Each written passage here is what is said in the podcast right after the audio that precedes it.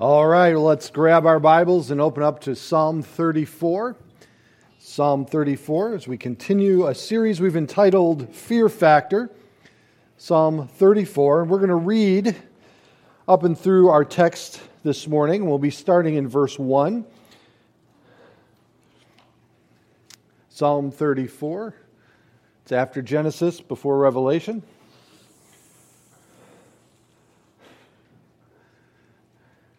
Right, these are some of the best jokes I got, folks. You, you, you got to work with me here, okay? All right, let's start in verse 1 of chapter 34 of the book of Psalms. David writes, I will bless the Lord at all times. His praise shall be continually in my mouth. My soul shall make its boast in the Lord. The humble shall hear of it and be glad. O magnify the Lord with me, and let us exalt his name together. I sought the Lord, and he heard me and delivered me from all my fears. They looked to him who, is, who were radiant. They who looked at him were radiant, and their faces were not ashamed. The poor man cries out, and the Lord heard him and saved him out of all of his troubles. The angel of the Lord encamps all around those who fear him and delivers them. O taste and see that the Lord is good. Blessed is the man who trusts in him. O fear the Lord, you his saints. There is no want to those who fear him. The young lion lack and suffer hunger, but those who seek the Lord shall not lack any good thing. Come, you children, listen to me, and I will teach you to fear the fear of the Lord, who is the man who desires life and loves many days, that he may see good. Keep your tongue from evil and your lips from speaking deceit. Depart from evil and do good. Seek peace and pursue it. Fear is a reality that all of us carry. Over the last two years, we have seen the United States of America grow very fearful. And the constant bombardment from our mainstream media concerning the COVID pandemic it instilled a fear in the hearts and minds of many of our populace. And fear can be exploited, it can be manipulated. It can move people to do things that they don't want to do. And as a result, individuals who would exploit that type of fear, take advantage of that type of fear for their own personal gains, or for their own uh, personal pleasures, see that in an individual, capitalize upon it, and move masses through the, inst- in, the instilling of fear within them. All of us remember that every single morning during the pandemic, we woke up either to our television, newspaper, or our, our smartphones, and we were told how many cases, how many hospitalizations? How many deaths? Each and every day.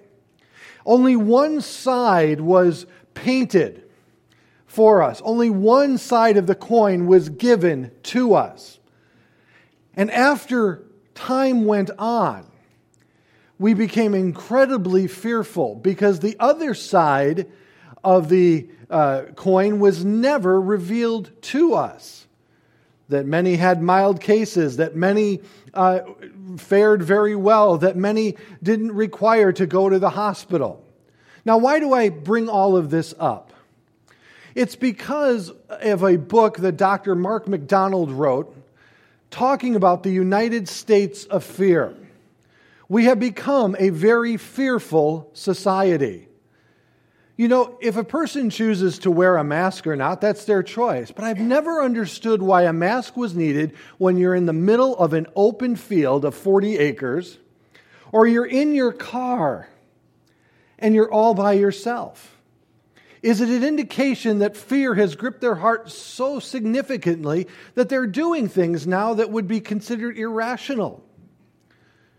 See, God knew that fear could be exploited regardless of what the catalyst was that created that fear within an individual. It could be an idea, it could be a, a physical harm, it could be uh, a governmental system. God knew that we would be brought to positions and places within our Christian walk where fear would either have us to obey the Lord or to disobey the Lord. Fear is an incredibly powerful emotion. In fact, as we saw in our second session together concerning the concept of fear, the emotion of fear, we called it a natural emotion. We clarified that natural really means after the fall. And we found that in Genesis chapter 3, fear was the first emotion listed for us as Adam hid because he was afraid because they were naked. So, to remedy this, God says over and over and over again fear not. Fear not. Jesus said it in the New Testament do not fear what man can do to the body, but what God can do to the soul. But there's another side of the coin concerning fear. There's a fear that we've just discussed that will keep you from being obedient to God. As Franklin Delano Roosevelt said, courage is not the absence of fear, it is simply the assertion that something is more important than that fear. The other side of the coin is that there is a fear that will lead you to obey the Lord. And throughout the Old Testament, it is called the fear of the Lord. But what is, it, what is that? What does it mean? And how does it play out in the life of a New Testament Christian, a Christian today? That's what we hope to discover in our session today. As we began last week, we saw in Psalm 34 that David invites us to fear the Lord. It's an invitation. And it's preceded by the verse, Taste and see that the Lord is good. It is this fear that we're going to explore. An individual who carries this fear with them is an individual that will not lack. But what does it mean? What does it look like? How can one word be used in two different manners and, and have such differing definitions? And that's what we'll learn today. The Bible is clear that we as believers need to be careful on how we react to our emotion of fear. We need to contextualize it. We need to think rationally through those moments in time that fear uh, wells up within us no matter what the stimulus may be to draw that fear from us. The reason we embarked in this is because I want to deal with that vulnerability within all of us to help us shore it up in our hearts that it'll no longer be exploitable again. And that is our hope as we continue on in this subject this morning. Now, David says something very interesting after inviting people to enter into the fear of the Lord. And again, there's some ambiguity concerning what that means. You know, we talk about a bad fear, if you will. We talk about a good fear, but what does it really mean? And what are the differences? And how do I know which one I have, etc.? But then he goes on to say something very interesting in verse 11. To those who are listening, he talks about teaching the fear of the Lord. It's something that can be taught to an individual. He calls the recipients or the he calls the individuals in whom he's speaking to little children. Some have speculated that the men in whom he was speaking to, the 400, brought their families to the cave of Adullam, and that's who he's addressing here at this uh, time. But history also tells us that when people began to teach, they often took the role of a father teaching a child. So, this isn't a derogatory term. It's not saying that the recipients of what uh, David is saying are immature. He's just taking the role of a teacher and teaching one who would require the teaching, regardless of that individual's age. Either way, we now learn from the very first verse after the invitation that the fear of the Lord is something that we can learn. What does that mean? It means that knowledge is involved. It's the, um, it's the imparting of some knowledge that will create in me this fear of the Lord that is something I should desire and want. So, how does that come about? How does that knowledge come about? He's going to show us in a very practical way what the fear of the Lord looks like in the life of an individual. He's going to give us two very distinct characteristics of the fear of the Lord in the life of an individual. But first, he's going to uh, entice his audience by asking them a question. He has them assembled. He says, This is something that I can teach you. Therefore, knowledge is involved, and with any knowledge, a application is required. And that's when knowledge transforms to wisdom. But he asks a question, as any good teacher would, to stimulate the curiosity and the interest of those in whom he is teaching. He asks this question. Notice with me in verse 12. Now, who is or who is the man among you who desires life and loves many days that he may see good? He's asking the question who wants to really live? Who wants the good life? Now, there's something I need to teach you, uh, talk to you about as a Bible teacher that is incredibly important for proper interpretation of the scriptures. We must define words like life and good biblically and not subjectively. Okay? If I were to ask people, what do you consider life if I had 10 people, I probably would get 10 answers. If I were to ask people what the word good means, I would, again, if I asked 10 people, would probably get 10 different answers. It's a subjective perspective that we have on, upon words that we use. Often individualized, defined by our own personal wants and desires, or by personal experiences that we have had. But God talks about life. Paul talked about good and assigned much different definitions to both. For example, when we come to the word life. Notice with me in John 10:10 10, 10, should be on the screen behind me. Jesus speaking, first referring to Satan, the thief does not come except to steal, to kill, and to destroy. But I have come that they may have life and that they may have it more abundantly. So there is a life that Jesus offers that is more abundant than life one can have here on this earth. Showing that there's a contrast, there's a difference between the two. Jesus said, I'm the way, the true, uh, truth, and the life. No one comes to the Father but through me. It is imperative that we define words properly, biblically, if we're going to interpret them accurately. Okay?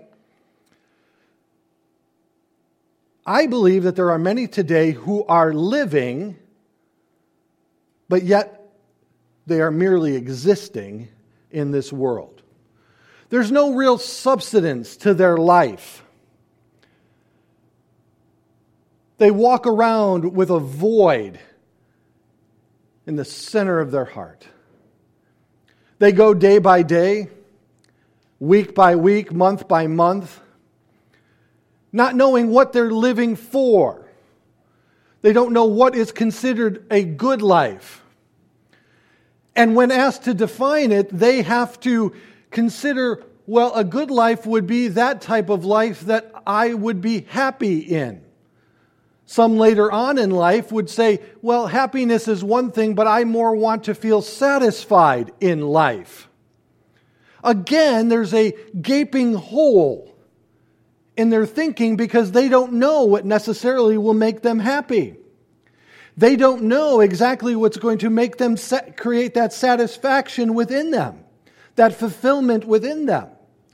And they go from thing to thing to thing to thing, looking for that happiness or fulfillment, and each and every time, as it falls through, they grow further discouraged, they, they grow further uh, um, in despair and in depression, and as a result, they finally come to the conclusion that I'll never really find what I'm looking for.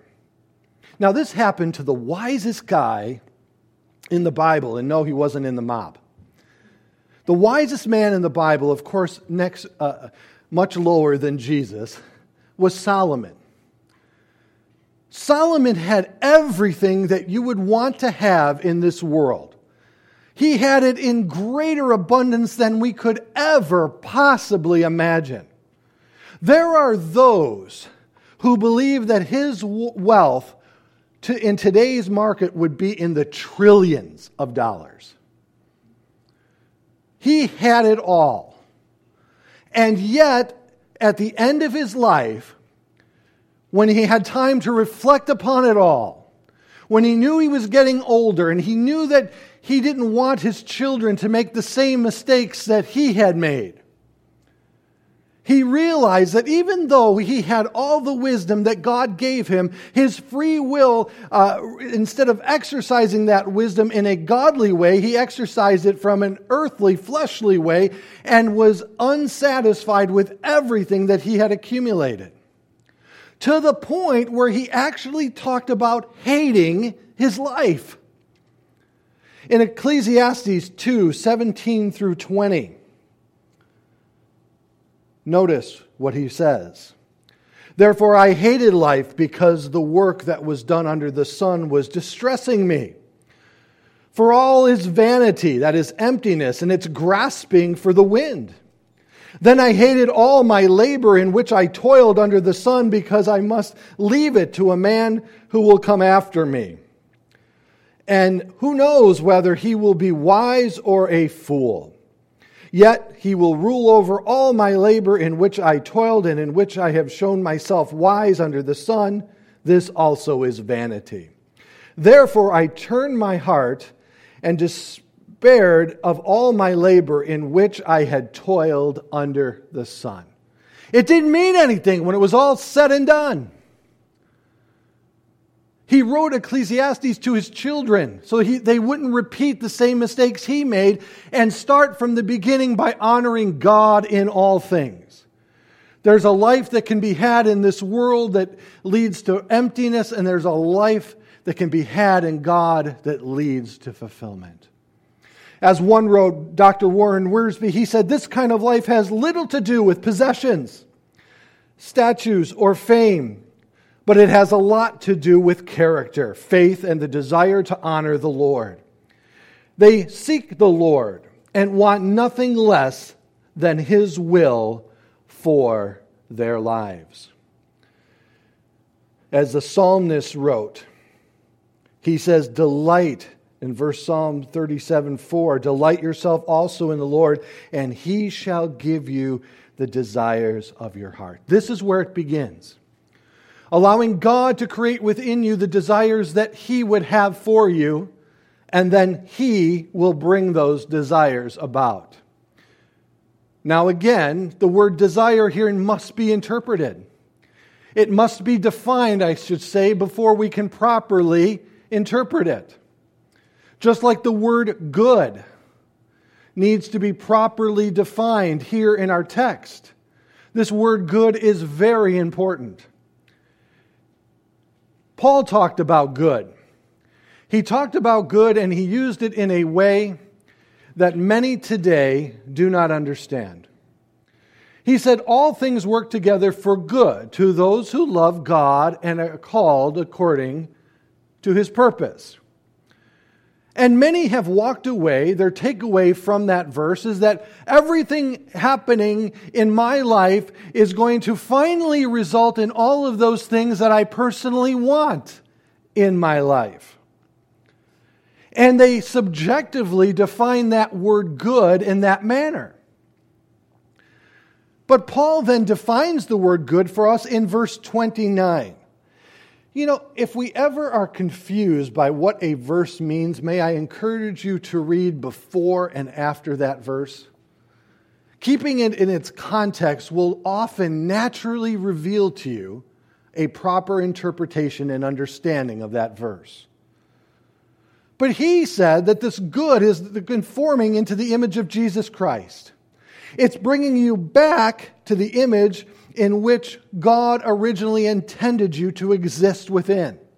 Now, that perfection will never be perfectly fulfilled here in this world, but we should be a work in progress, getting closer and closer and closer until that day that we stand before the Lord and are then for, therefore perfected for all eternity. The word desire here in Psalm 37 is a lot like that. The desires of the heart are initially put in your heart by God. That's what David meant when he said to delight yourself also in the Lord. Meaning that as we learn about God, as we learn about what God has for us, when we learn about what God desires for us, His desires for us become our desires for ourselves. And then He brings about the desires of our heart that He initially put within our heart. Make sense? See how it means something completely different? We've all desired something, right? Something that isn't necessarily promised within the Bible, whatever that may be. Corvette. we all desire something.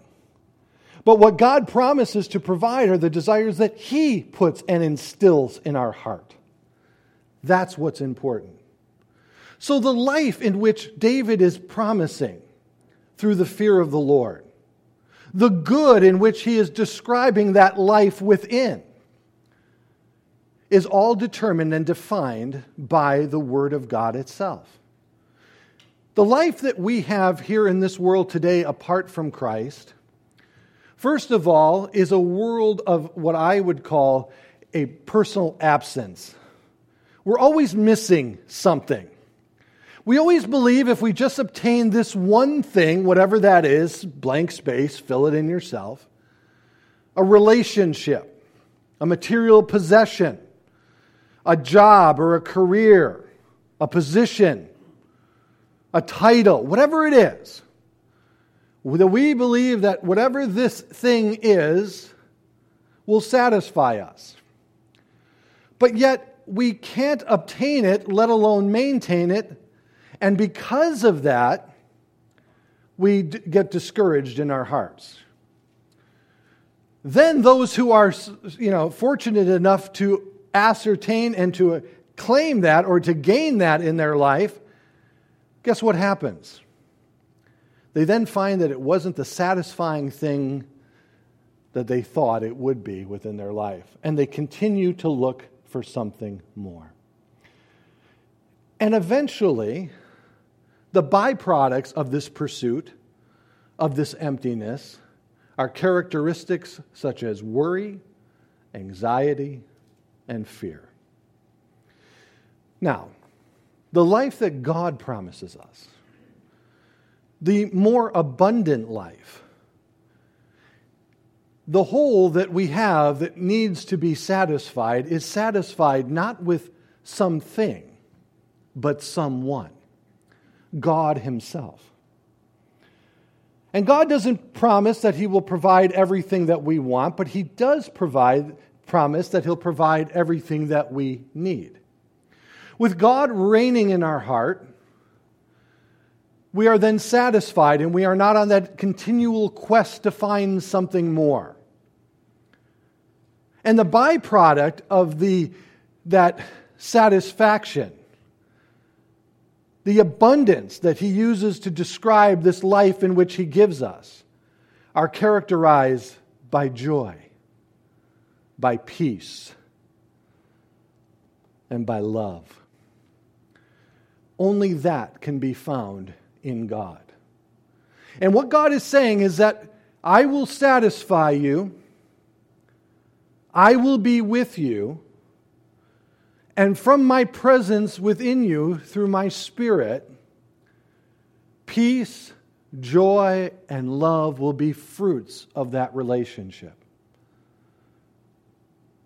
And therefore, it doesn't matter what I personally experience or go through, right?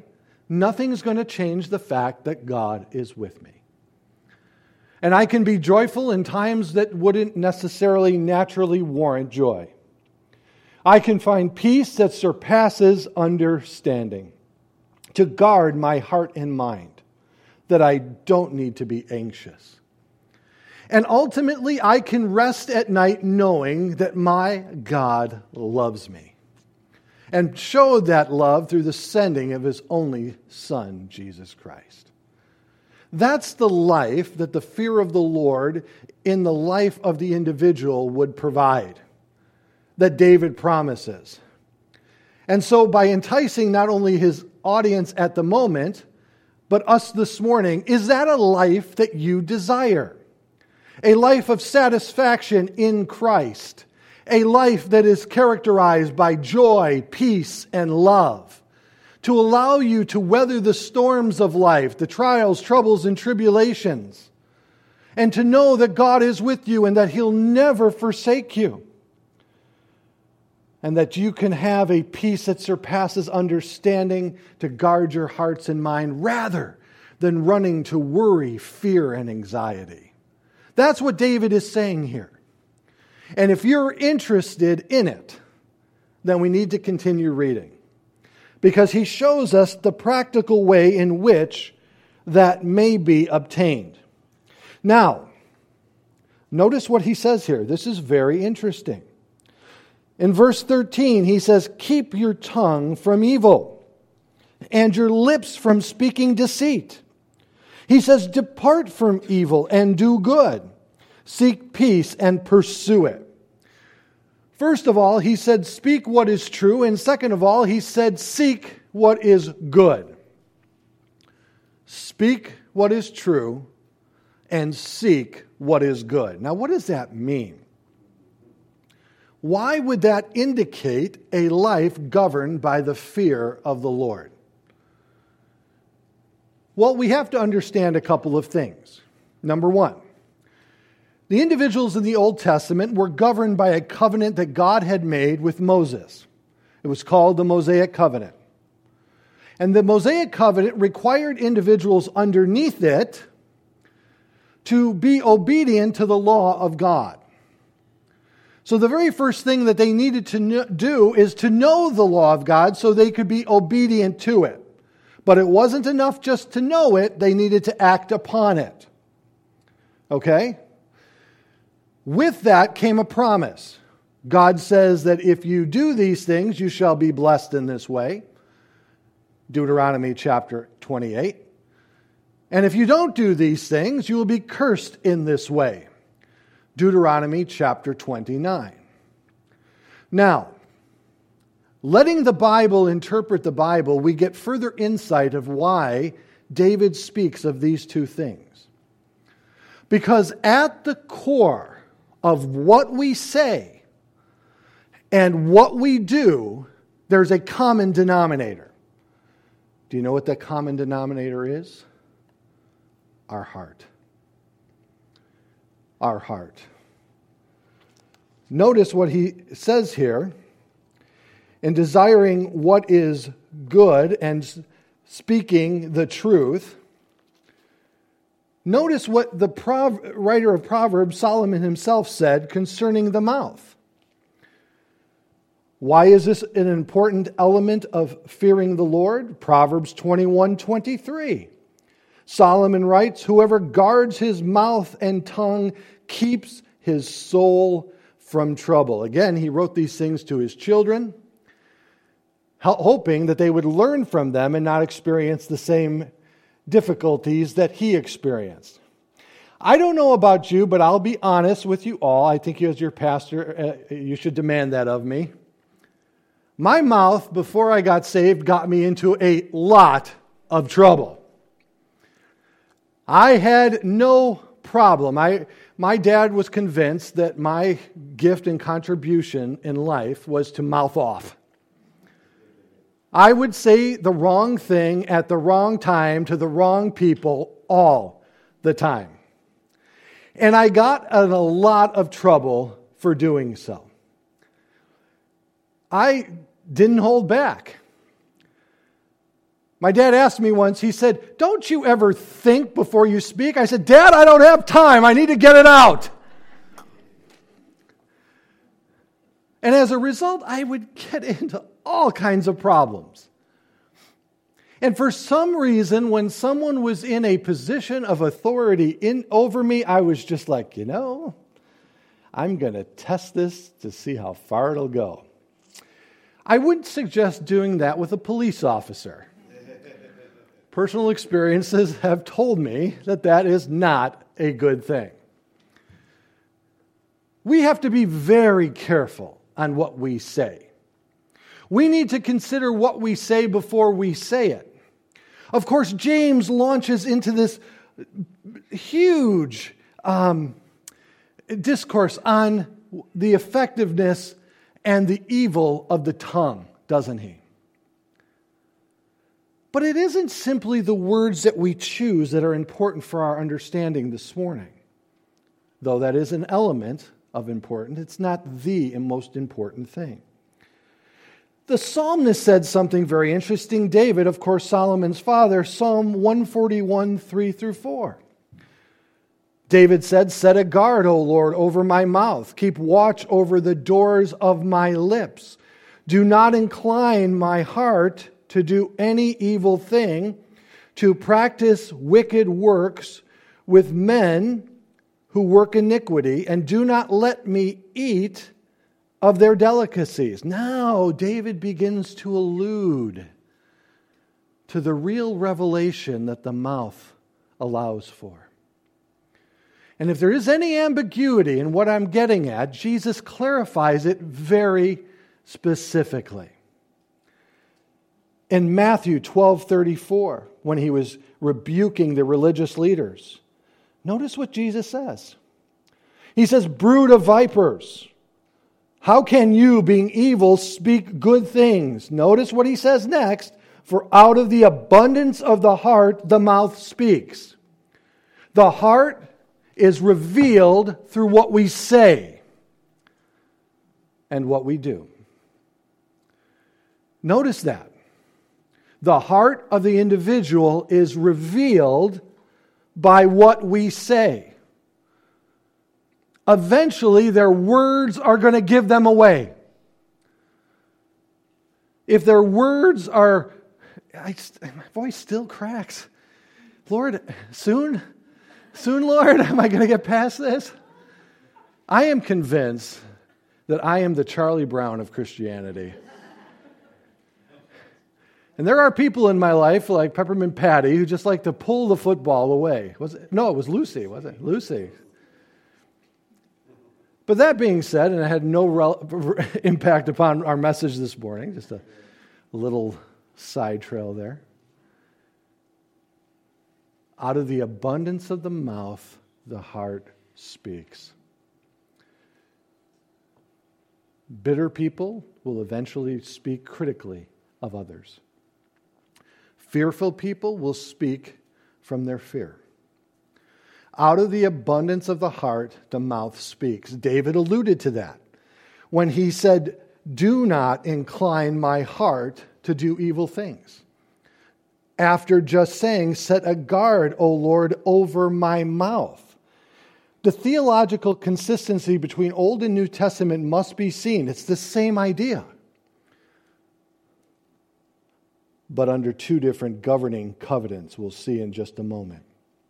But not only do we have to keep our tongue from evil and your lips from speaking deceit, revealing where the true nature and character of our heart is he then says, Depart from evil and do good, seek peace and pursue it.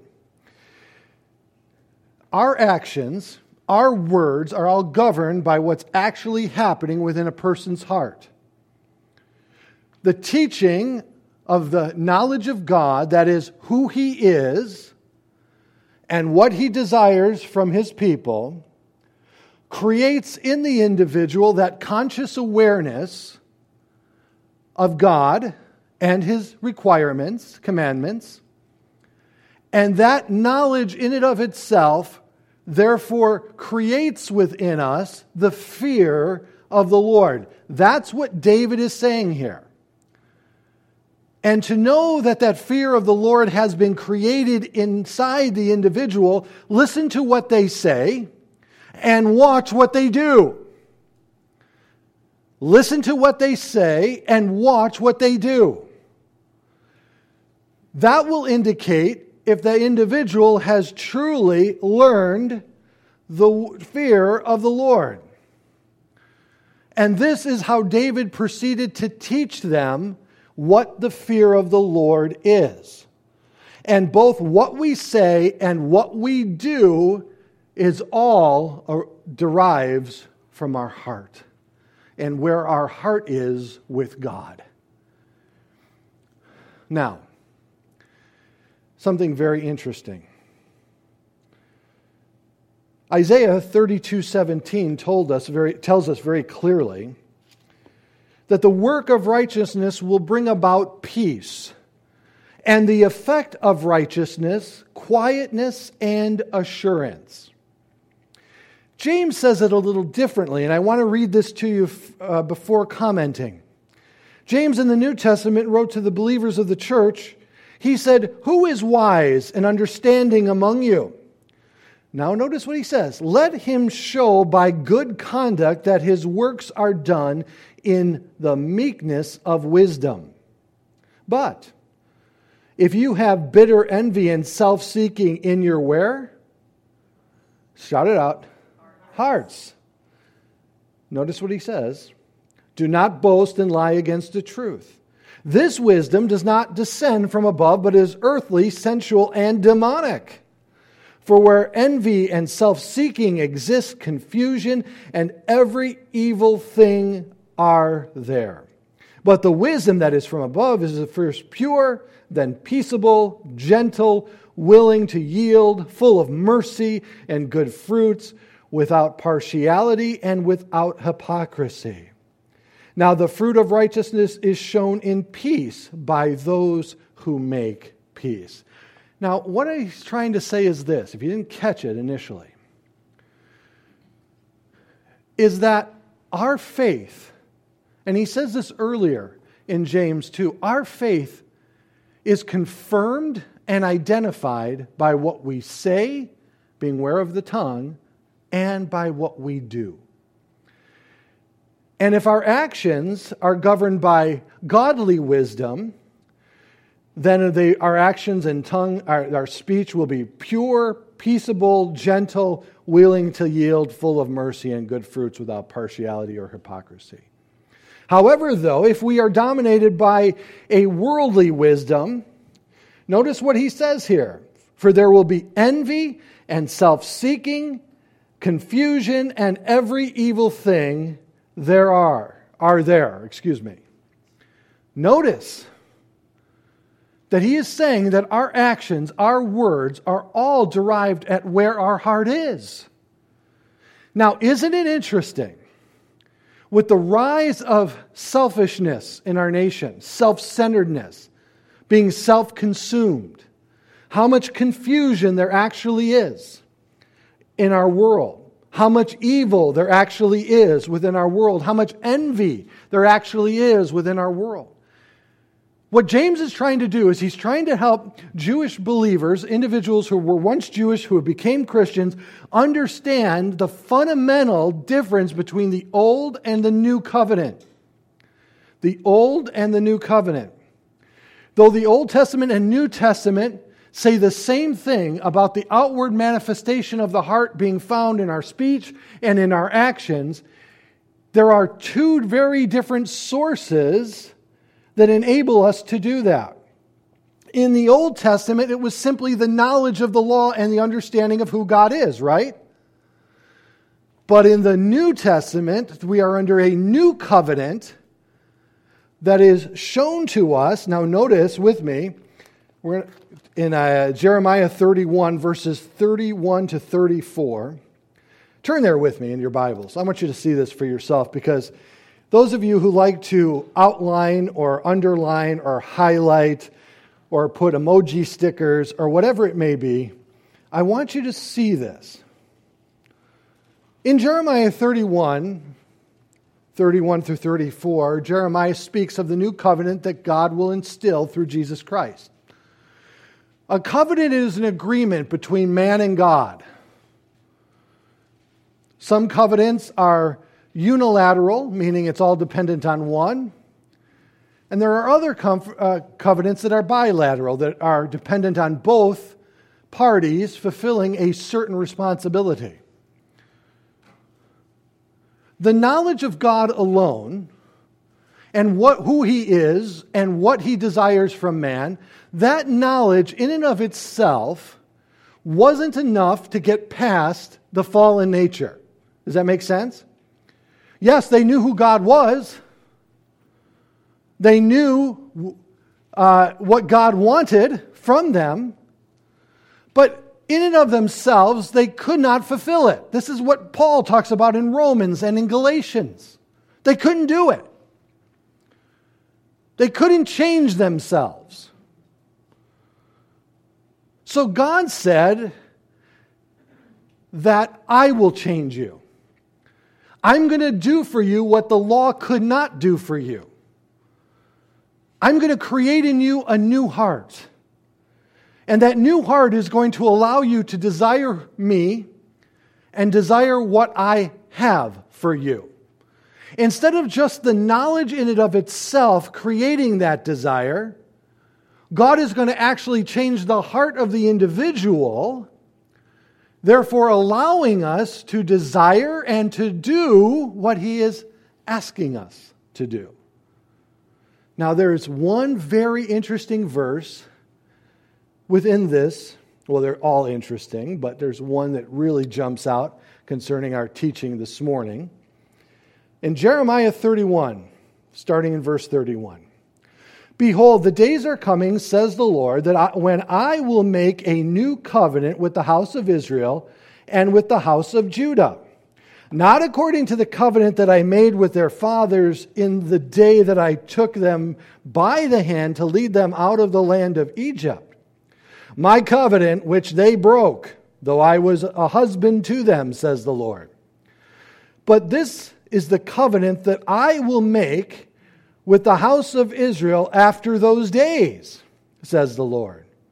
For I will put my law in their minds and write it on their hearts, and I will be their God and they shall be my people. Notice verse 34. No more shall they every man teach his neighbor. What did David just say in verse 11? I will teach you to fear the Lord. Under the new covenant, because we are new creations in Christ and the Spirit dwells within us, we don't need to be taught that anymore. The new life, the Spirit brings about that desire. It brings about that knowledge through the Word of God, and it gives us the desire to and the ability to do what God is asking us to do. Notice he says, My old covenant, you couldn't keep it. You consistently broke it. That's exactly what Paul's saying. That's exactly what he said in Galatians and Romans. That's why you can't be saved by keeping a strict regiment of rules and regulations. And Jesus said it this way Though impossible for man, all things are possible for God. He said that after speaking to the rich young ruler who turned away because he couldn't sell his possessions and give them to the poor and come and follow Jesus. The disciples then asked, Who then can be saved, Lord? With men it is impossible, but through God all things are possible. The new covenant gives us the ability from within. The new life gives us the ability to desire or to delight in the Lord. And He will give us the desires of our heart. It gives us the ability to, uh, you know, shed the flesh and to live in the Spirit. Reckoning the old man to be dead and alive and anew in Jesus Christ. What the law could not do, Jesus did perfectly for us and will do perfectly in your life if you will simply believe on him. So, what's interesting to me is that when James talks about this wisdom manifesting from, its, from our hearts, showing us who we are, Paul said it this way You'll know them by their fruit. Or Jesus said that, and then Paul uh, elaborated on that when he said, You know, the flesh and the spirit war against one another, but he who walks in the spirit shall not fulfill the lusts of the flesh. And he goes on to say, These are the fruit of the Spirit, a natural byproduct of God working in us. I'm the farthest person from having a green thumb. I think mine's more purple. I mean, I just walk plant, by plants and they die. That's why all of these are plastic. Other people, though, they're like the plant whisperers, you know? Grow. yeah. It's amazing. But I don't care how hard you try, you are not going to be able to plant a tomato and will the fruit into existence, will you? You can sit there and you can chant or hold your breath or whatever you're going to try to do to make that tomato come about, and yet it's going to be fruitless. But what we can't will, nature does itself. A natural product of the Christian life is the fruit of the Spirit. And Paul says these are the fruits that you will know one who has truly been changed on the inside. And he says, but know that there's also the works of the flesh that will indicate where a person truly is. What the law could not do, Christ did for us. Paul said it this way He said, Make your calling, and I'm sorry, he, he said, Let us know. Oh, he said, let us work out our salvation with fear and trembling. Ooh. But then he went on, but know this, that it is God who works in you to will, that is desire, and to do according to his good pleasure. It's God who works in us. So the fear of the Lord has been superseded by something that is superior to fear. Can anybody think of what that is? James talks about it. He says it's a new law that we are all governed by now, that has superseded the Mosaic law, the old covenant, and is found in the new covenant. He calls it the law of liberty. It's the law of love. For Jesus said the two greatest commandments is to love the Lord your God with all your heart, soul, mind, and strength, and love your neighbor as yourself. The fear of the Lord, which, which would motivate my heart to consider what I say and to consider what I do, has been replaced by love for God. Love is the greatest motivator that a person can have. It can do things that nothing else can motivate a person to do. Love is incredible. And that's what Jesus came and said. If you love me, what did he say? Keep my commandments. So the fear of the Lord, a reverence and a respect, initially created through the knowledge of God, of who he is and what he desires. But the individual, therefore, found himself wanting because he was unable to keep the law of God. Paul said something, eh, though the spirit is willing, the flesh is weak, isn't it? Kind of interesting when you think about, oh, I want to do the right things, but I continuously don't do them. Those things I uh, want to do, I don't do, and those things I don't want to do, I do perfectly. I think I read that somewhere. But in the new covenant, and Paul was speaking in the new covenant, he was talking about, he's, now we have the assurance that it is God who is working in us. So we delight ourselves in the Lord by spending time with Him in His Word and in prayer. We get to know Him and allow the Spirit and the new life to grow within us. And in that growth, we deepen our love for God. And as a result, love for others. And we do those things that God has asked us to do, not only because He's given us the ability to do them, but He's given us the desire to do them. In closing, I just want to read to you 1 Peter chapter 3 verses 8 through 12. Finally, of all of you be one-minded, he writes, having compassion for one another, love as brothers, be tender-hearted, be courteous, not returning evil for evil or reviling for reviling, but on the contrary, blessing, knowing that you were called to this that you may inherit a blessing. And notice that he quotes For he who would love life and seek, see good days, let him refrain his tongue from evil and his lips from speaking deceit. Let him turn away from evil and do good. Let him seek peace and pursue it. For the eyes of the Lord uh, of the Lord are on the righteous and his ears are open to their prayers.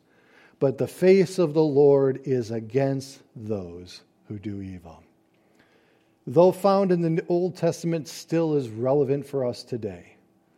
But the fear that would motivate one to desire and obey has been replaced by love. And it is God who gives us the will and to do those things for Him.